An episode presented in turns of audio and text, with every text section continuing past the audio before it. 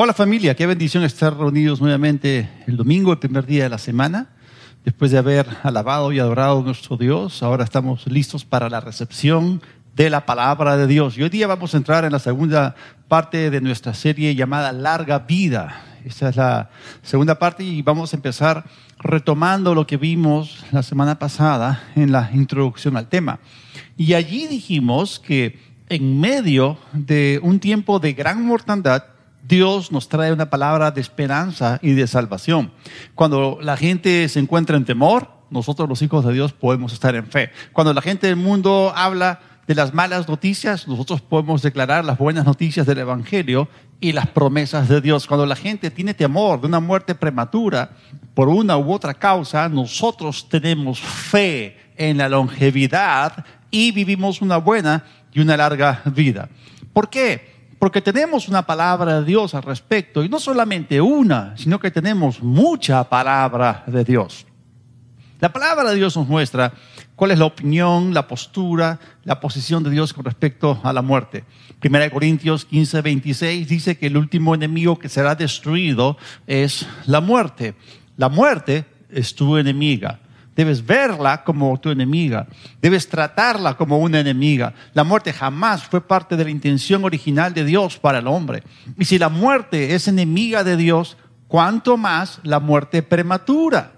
La semana pasada citamos los siguientes versículos que nos muestran cuál es la voluntad de Dios para con nosotros. El Salmo 91, 16 dice, los saciaré de larga vida, le mostraré mi salvación. Juan 10, 10 dice que el ladrón no viene sino para robar, matar y destruir. Yo he venido para que tengan vida y para que la tengan en abundancia.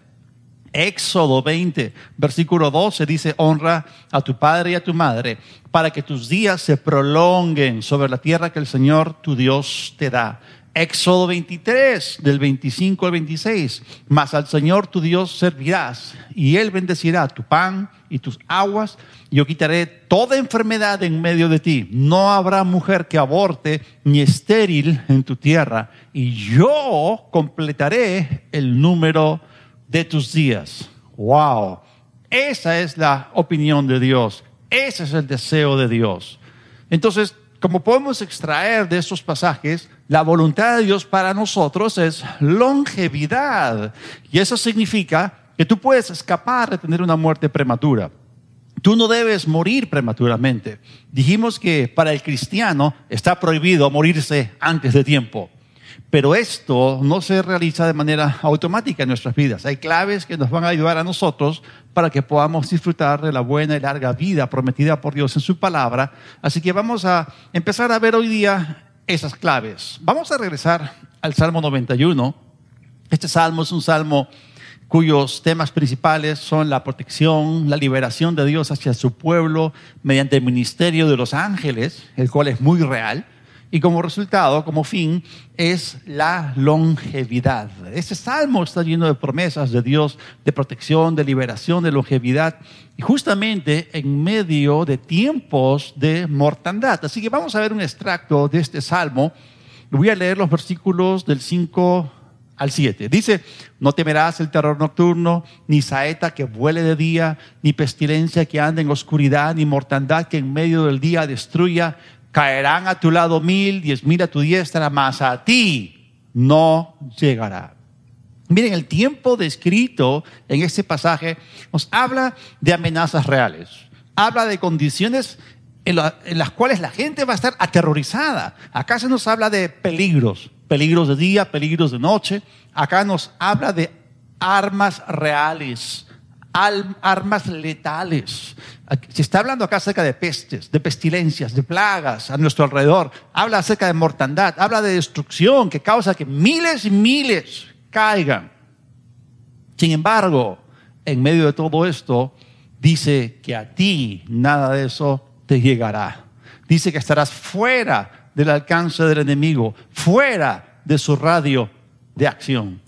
Y miren, que estas cosas estén allí y que te rodeen, no significa que tú serás la próxima víctima de la muerte.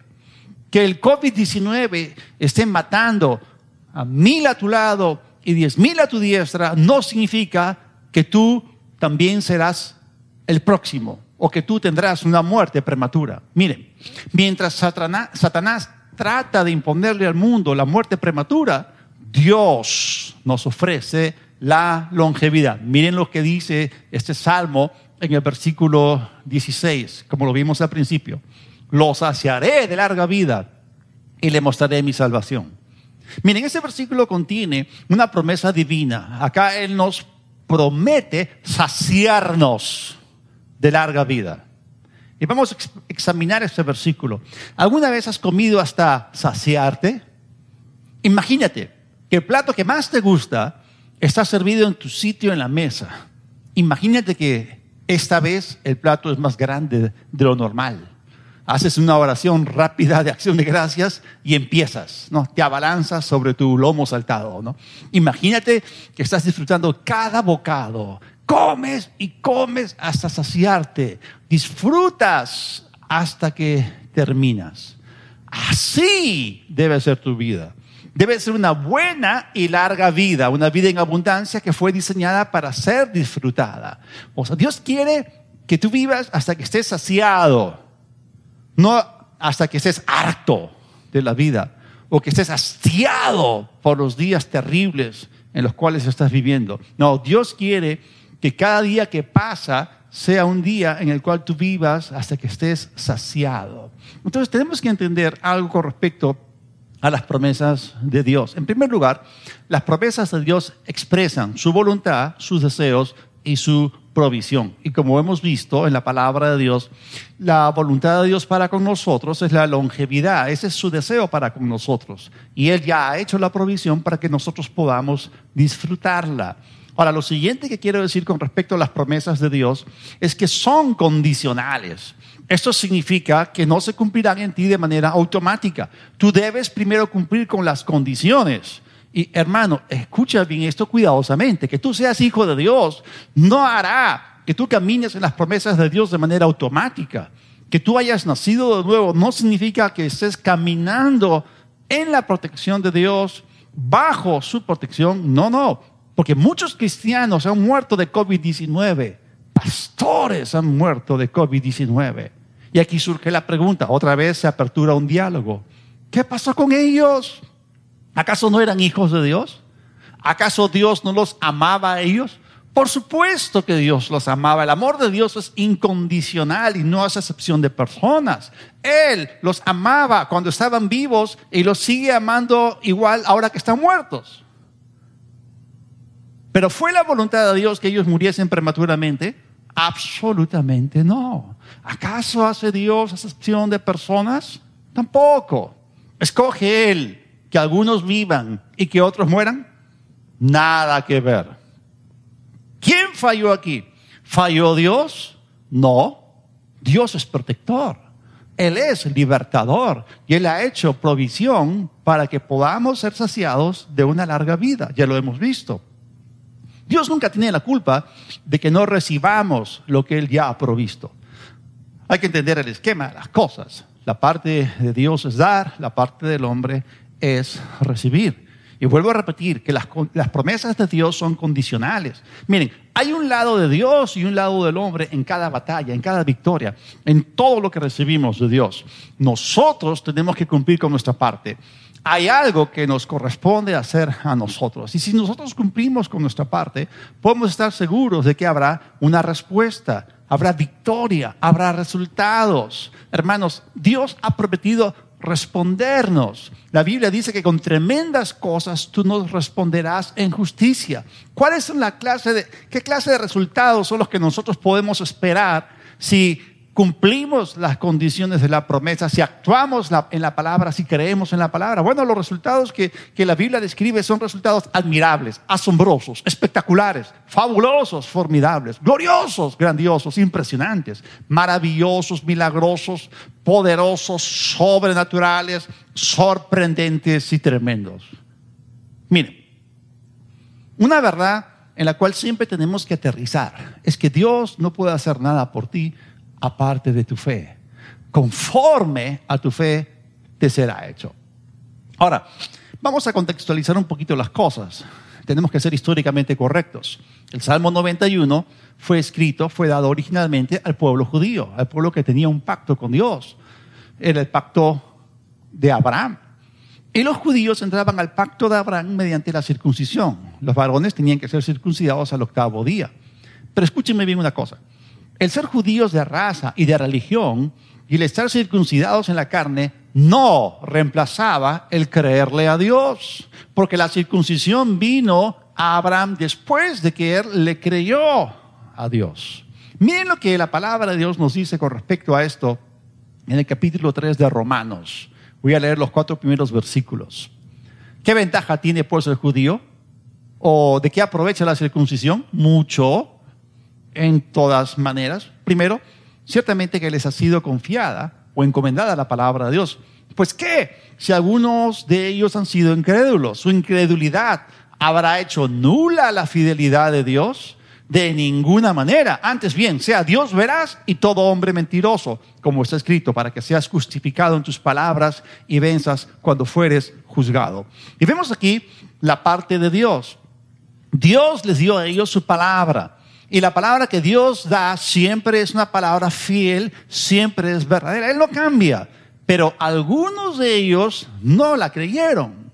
Ellos no recibieron las promesas de Dios, no caminaron en los beneficios del pacto. ¿Acaso la incredulidad de esas personas invalida o anula la fidelidad de las promesas de Dios? En ninguna manera. La promesa sigue en pie, sigue siendo verdadera, sigue siendo fiel. Así que ese versículo nos da completa seguridad de la veracidad y fidelidad de las promesas que Dios nos hizo en su palabra. Vamos a verlo. Segunda Corintios 1.20 dice que porque todas las promesas de Dios son en el sí y en el amén por medio de nosotros para la gloria de Dios. Esto significa que cada palabra, cada promesa que sale de la boca de Dios es sí y amén. El problema es que no todos dicen sí y amén. Algunos dudan, otros son incrédulos y no creen la palabra, no glorifican a Dios. Y miren, cuando dice aquí que son sí amén por medio de nosotros para gloria de Dios, eso significa que Dios es glorificado solamente cuando creemos y recibimos sus promesas. Eso es lo que da gloria a Dios. Y la verdad es que la palabra de Dios se vuelve una realidad en tu vida cuando tú cooperas con Dios mediante tu fe. ¿Cómo funcionan las cosas? Dios en el cielo da la promesa y Él espera que el hombre en la tierra la crea. Ya sabemos que Dios nunca falla. Él no tiene la culpa si la gente se muere joven o se muere antes de tiempo si la gente muere prematuramente, no es porque Dios lo haya dispuesto así. Una de las razones por las cuales la gente muere joven es porque la gente falló en creer y en recibir la larga vida que Dios ofrece. Hay varias razones, hay varios factores, pero la palabra de Dios nunca falla. Los que fallan son aquellos que no la creen. Ahora, de la misma manera que en el caso de aquellos judíos incrédulos, que tú seas un cristiano nacido de nuevo, un precioso hijo de Dios, eso no te exime del uso intencional de tu fe en las promesas específicas de Dios para tu vida. Vuelvo a decirlo, que tú seas un hijo de Dios, nacido de nuevo, bautizado en agua y en el Espíritu Santo y que hables en otras lenguas, eso no reemplaza jamás el creerle a Dios. Miren, estamos hablando en esta enseñanza acerca de claves para la longevidad. La clave número uno con la cual quiero empezar es esta. Clave número uno para la longevidad. Créele a Dios. La primera clave es cumplir con la condición de creerle a Dios. La Biblia dice, por la fe estamos firmes. La Biblia dice, por la fe permanecemos. La Biblia dice, mas el justo por la fe vivirá.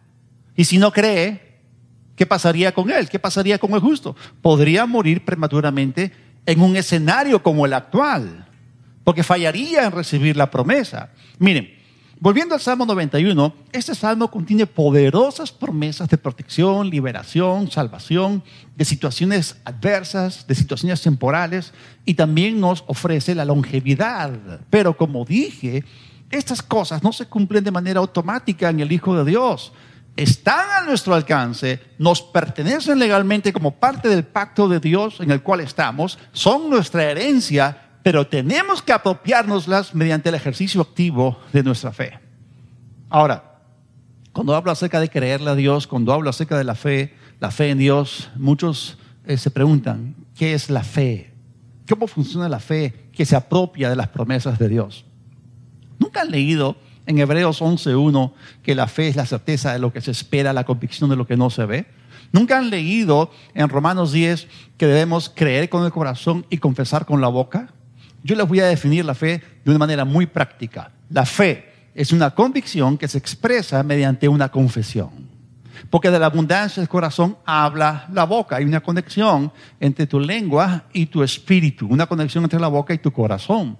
Miren, la palabra de Dios nos da esperanza, pero tú tienes que darle sustancia a dicha esperanza mediante tu fe y tu confesión porque las promesas de Dios deben ser creídas, deben ser recibidas, deben ser apropiadas, deben ser heredadas mediante la fe y la paciencia, porque nos pertenecen legalmente al formar parte del pacto de Dios. Y todo esto tiene que ser hecho de manera intencional. Escucha esto, hermano. Tú puedes y debes activar de manera intencional el sistema de protección divina en tu vida. Y como ya hemos visto, el Salmo 91 16 es una promesa condicional de Dios y las condiciones para activar dicha promesa se encuentran dentro del contexto inmediato. Así que vamos a regresar al Salmo 91 y voy a leer los cinco primeros versículos. Dice, el que habita al abrigo del Altísimo, y aquí en el hebreo dice el, el león, morará bajo la sombra del Todopoderoso otra traducción dice el omnipotente, y eso viene del hebreo el Shaddai. Diré, o como dice el hebreo, declararé yo al Señor, refugio mío y castillo mío, mi Dios en quien confío, porque Él te librará de la trampa del cazador y de la peste destructora. Con sus plumas te cubrirá y debajo de sus alas te refugiarás. Escudo y defensa es su verdad y no tendrás temor. Miren, este salmo precioso revela lo que Dios es y lo que Dios hace.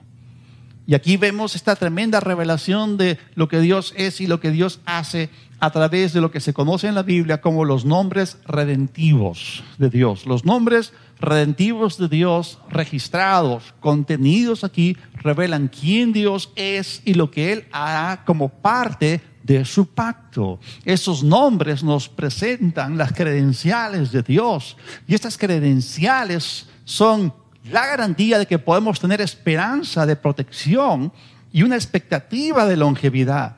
Así que lo que él está haciendo con estas palabras es entregarnos en la mano su business card. ¿Alguna vez han visto una tarjeta de presentación, una business card? ¿Y, qué dice en su tarjeta de presentación? Dice que Él es el, el león, el Dios altísimo, el Dios supremo, el más alto de todos. Y nosotros somos hijos del Altísimo. ¿Qué más dice su tarjeta de presentación? ¿Qué más es parte de sus credenciales? Él es el Shaddai, el Todopoderoso, el Omnipotente, el Dios que es más que suficiente. Y miren, estos nombres de Dios nos revelan el poder, la capacidad, la habilidad y la disposición de Dios para obrar a nuestro favor. Porque Él es nuestro Dios, nosotros somos su pueblo, Él es el Dios del pacto, nosotros estamos bajo su pacto, Él es nuestro Padre, nosotros somos sus hijos.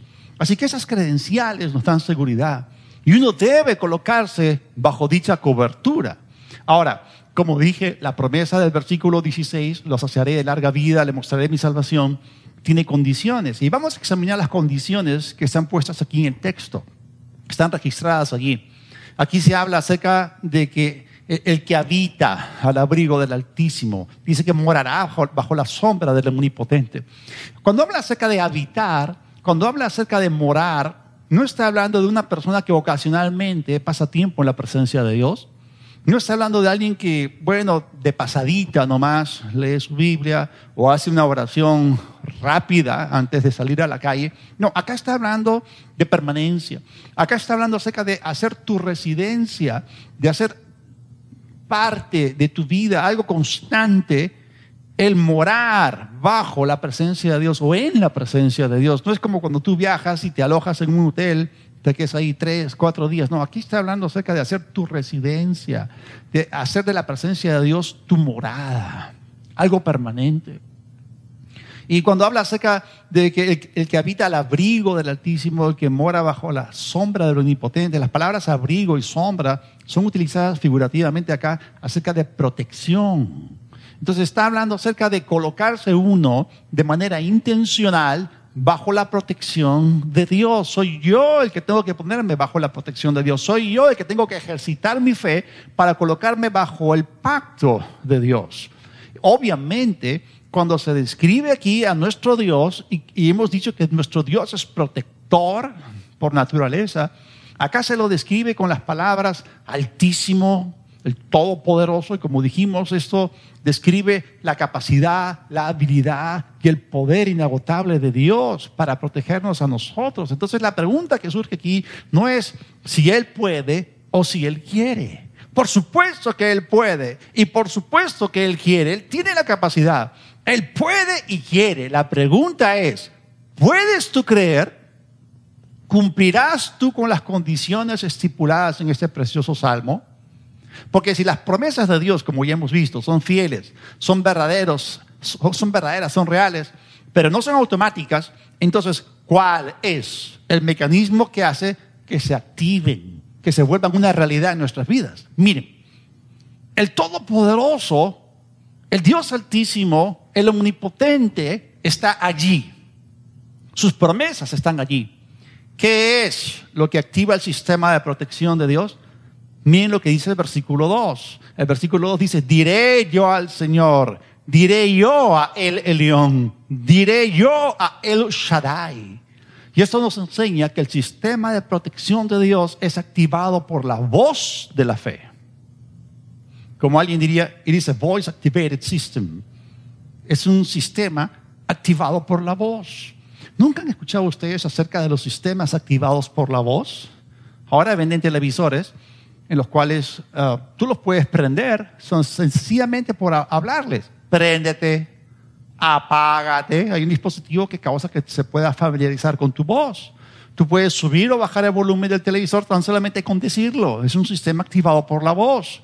También los teléfonos celulares vienen con esa tecnología. Si tú tienes un iPhone, tienes una asistente virtual llamada Siri.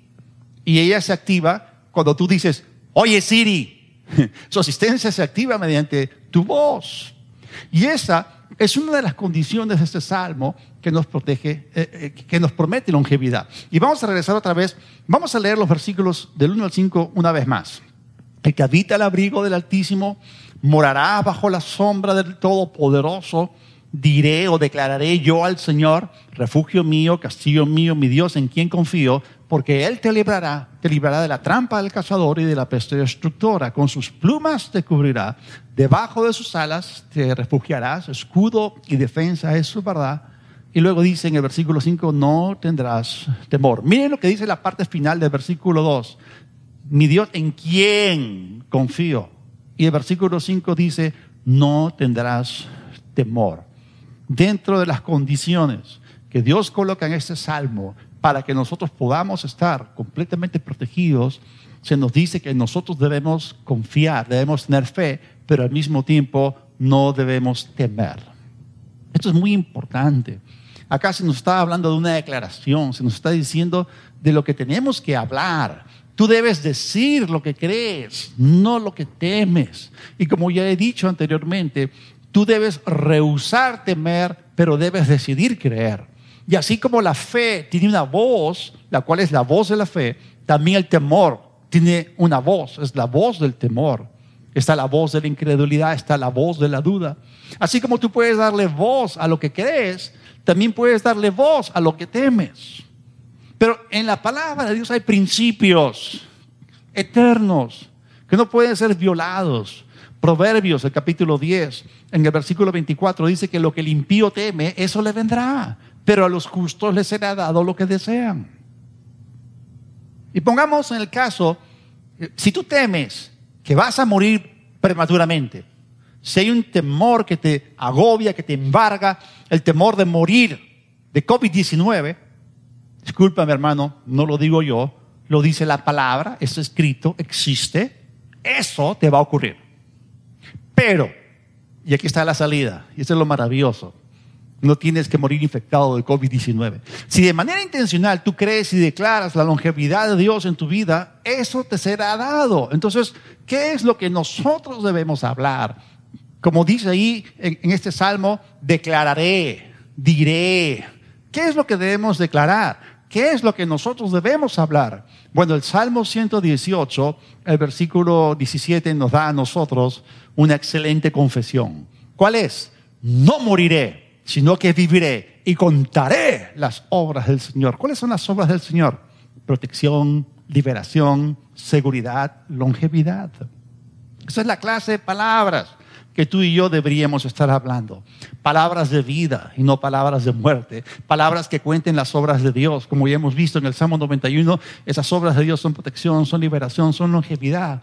¿Acaso no sabían ustedes que la muerte y la vida están en el poder de la lengua? Sí, está escrito. Otro principio eterno. Proverbios 18, 21 dice, muerte y vida están en poder, o como dice en el hebreo, en la mano de la lengua. Y aquellos que la aman y la complacen comerán de su fruto, y miren esta última parte, y llevarán las consecuencias de sus palabras. Y esto nos confronta.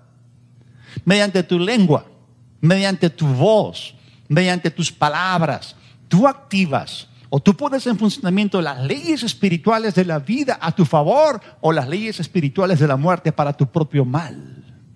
Muerte o vida son las consecuencias de tus palabras.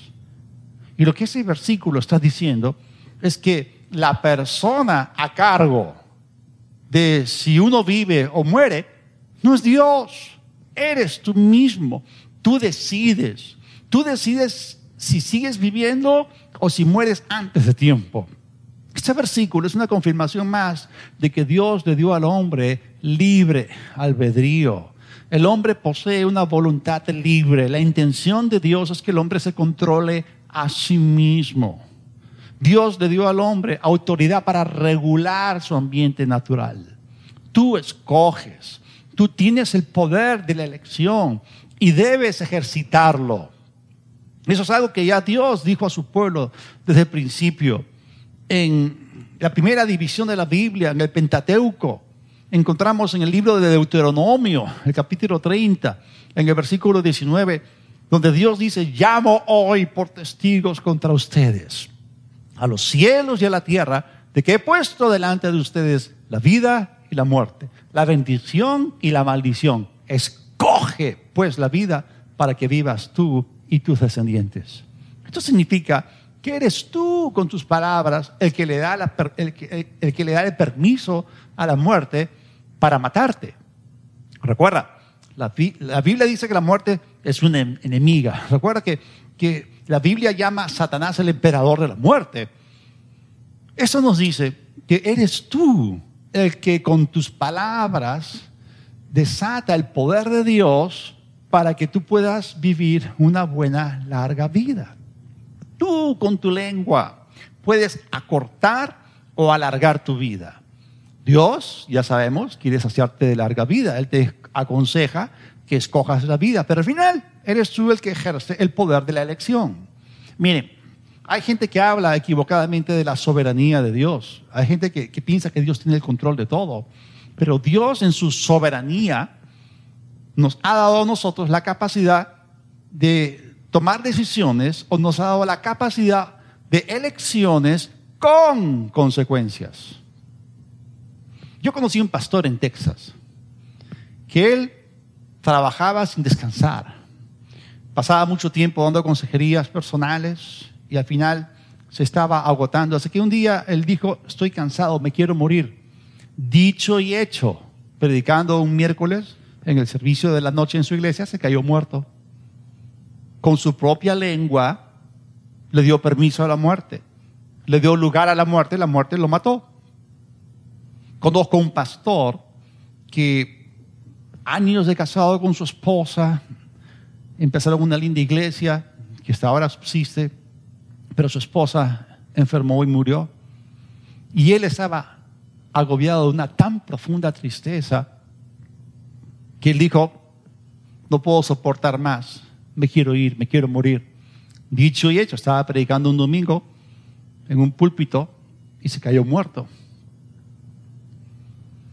En el año 1989, yo llevé a mi mamá al aeropuerto. Ella iba a viajar a su tierra, Tegucigalpa, Honduras, centroamericana. Y mi mamá dijo, este es mi último viaje. Cuando yo me muera, quiero que me entierren en un cajón de pino en mi tierra. Ella no regresó viva de ese viaje. Le dio permiso a la muerte. Y la muerte a cada uno de ellos los mató prematuramente. Cuando Dios dice que la muerte y la vida están en poder de la lengua, no son palabras que se las lleva el viento, son principios, son verdades. Entonces estas personas con su lengua le dieron lugar a la muerte y la muerte los mató. La muerte cobró otra víctima más, pero fue con el permiso de ellos.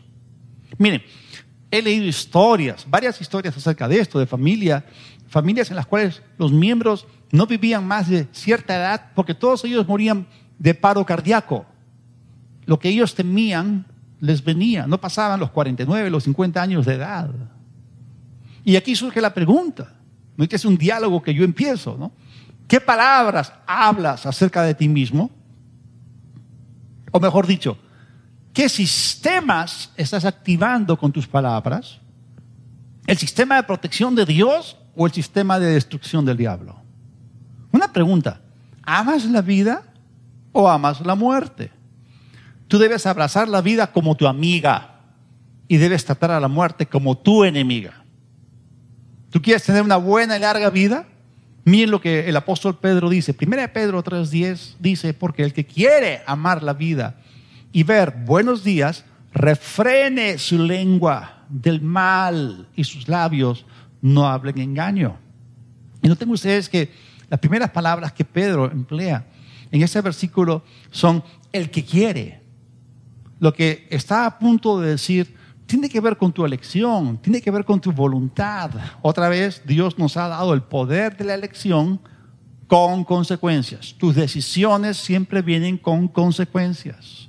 Así que la larga vida y los días buenos son resultado de refrenar tu lengua de hablar lo malo, lo negativo, por ejemplo, de hablar enfermedad, de hablar temor, de refrenar tu lengua de hablar lo malo y refrenar tus labios para que no hablen lo que es contrario a la verdad de la palabra o a la palabra de verdad.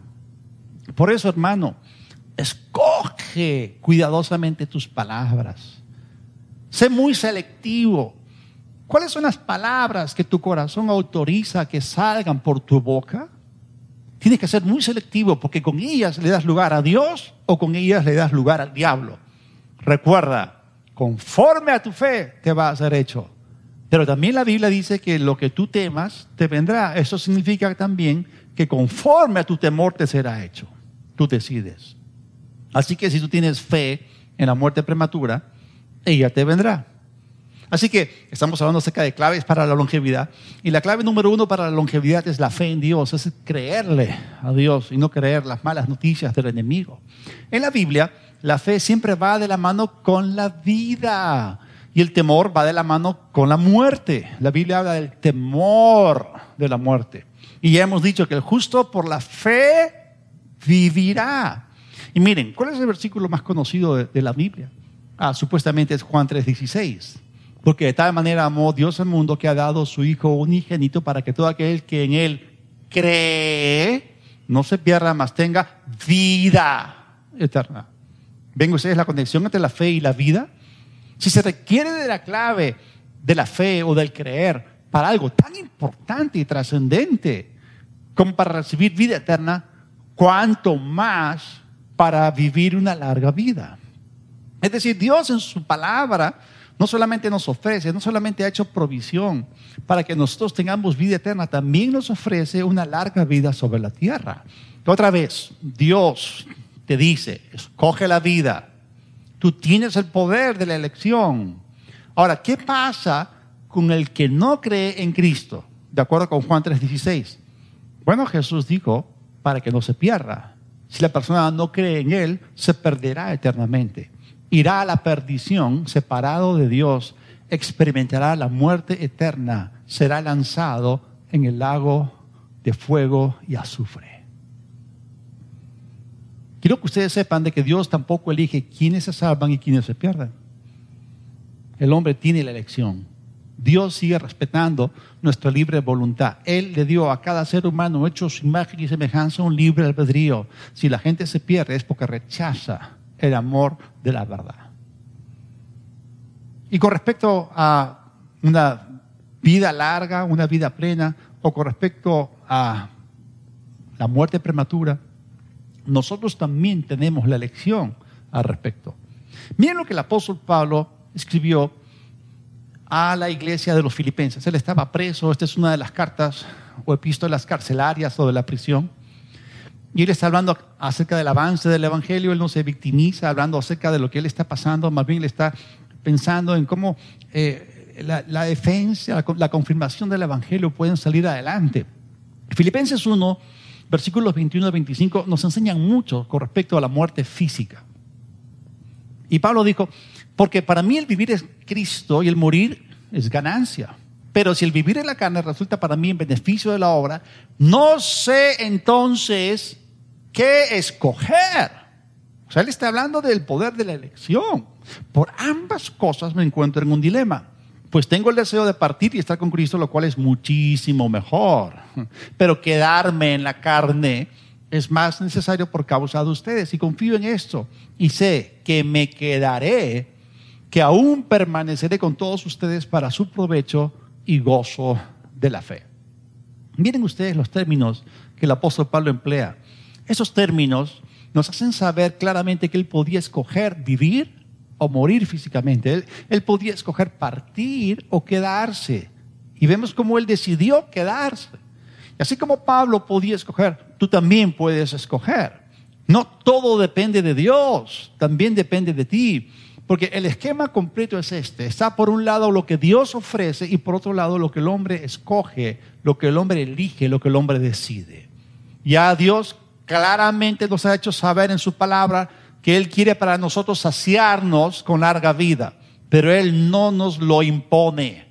Nosotros lo aceptamos, nosotros lo escogemos, nosotros nos apropiamos de eso. Ahora, volvamos al Salmo 91.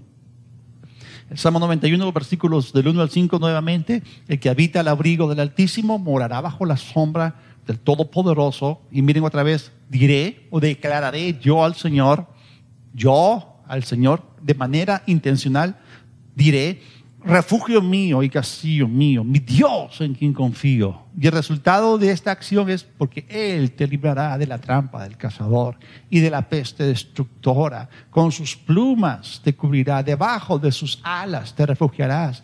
Escudo y defensa su verdad, no tendrás temor. Y vemos aquí la acción inmediata de Dios porque fue activada por la voz del creyente. Miren, desde el punto de vista práctico, esta primera clave para una vida longeva tiene que ver con el poner tus ojos y tu fe en Dios y declarar con tu boca lo que tú quieres que Él sea para ti en esta vida. La forma de ser salvos es confesar a Jesús como nuestro Señor, como nuestro Salvador.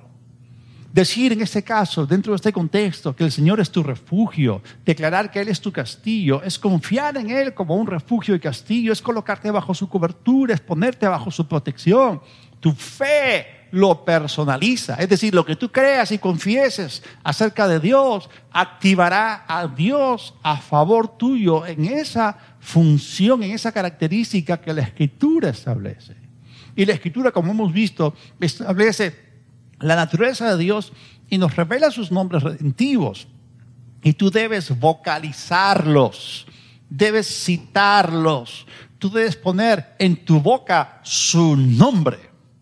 Y en la Biblia esto se llama invocar el nombre del Señor. En el Antiguo Testamento y en el libro de Romanos se nos dice que todo aquel que invoque el nombre del Señor será salvo, será librado. Este principio aparece en el mismo Salmo 91. El versículo 15, me invocará y yo lo, lo responderé. Noten ustedes que, que esta respuesta de Dios es activada por la voz. Me invocará y yo le responderé. Con él estaré yo en la angustia. Lo libraré y le glorificaré. No dice que te va a abandonar. Dios no abandona a nadie, es uno el que se coloca bajo su protección. Entonces tenemos en Dios esperanza de protección. Pero la protección de Dios se hace efectiva o se activa mediante nuestra fe en su nombre. Cuando te encuentras en medio de pestes, pestilencias, plagas, en medio de una gran mortandad, eh, Él nos libra del lazo del cazador, Él nos libra de los lazos de la muerte. Y otra vez vuelvo a decir y no niego que las amenazas sean reales, que las armas del diablo sean letales, pero las promesas de Dios son aún mucho más reales. Y termino con esto. Las promesas de Dios nos garantizan que podemos tener expectativa de disfrutar de una buena y larga vida. Así que hermano, hoy día, mientras el COVID-19 está matando a miles y a diez miles, tú puedes escoger. Tú puedes elegir. Escoge la vida. Escoge vivir. Escoge vivir y no morir. Escoge la buena y larga vida que el Señor te ofrece. Vamos a orar. Señor, te damos gracias por tu palabra, por tus promesas, por tu amor, por tu disposición y capacidad para librar, para proteger, para guardar a tu pueblo. Señor, tú viniste para que tuviésemos vida y vida en abundancia. Y te damos gracias, Señor, te creemos, colaboramos contigo, contribuimos con el uso eh, activo de nuestra fe para poder conectarnos con tu provisión. Te agradecemos, Señor, la manifestación de tu amor para con tu pueblo y nos colocamos bajo tu protección. Tú eres nuestro refugio, tú eres nuestro castillo. En ti colocamos nuestra esperanza. Te damos gracias por todo en el nombre de Jesús. Amén. Ahora, Hemos visto en Juan 3:16 de que la decisión de si tú eres salvo, si vas al cielo y no al infierno, ah, reposa enteramente en tu decisión, en tu fe. Y el Señor no quiere que te pierdas. Así como Él no quiere que uno muera prematuramente, tampoco Él quiere que uno muera y se pierda eternamente. Y, yo te digo esto, elige a Cristo, elige la vida eterna. Si tú quieres recibir a Jesús en tu corazón, porque estamos en un tiempo muy difícil y hay mucha gente que está muriendo y hay mucha gente que no tiene asegurada la eternidad. Y esa es la peor clase de morir. Es lo peor, no estar preparados para enfrentar a la muerte. Hemos dicho que la muerte es una enemiga, pero Jesús es la resurrección y la vida. Y si tú lo recibes, entonces, no importa cuándo mueras físicamente, pero vas a asegurarte la eternidad. Si tú quieres recibir a Jesús, repite conmigo esta oración, ahí en nuestra cierra tus ojos y ora conmigo. Señor Jesús, te confieso como mi Salvador, me rindo a ti. Perdona mis pecados. Creo que Dios Padre te resucitó y que tú vives. Recibo tu perdón, recibo el regalo de la vida eterna. Viviré para ti y te doy gracias por tu misericordia y por tu obra en mi vida, para tu gloria, en el nombre de Jesús. Amén.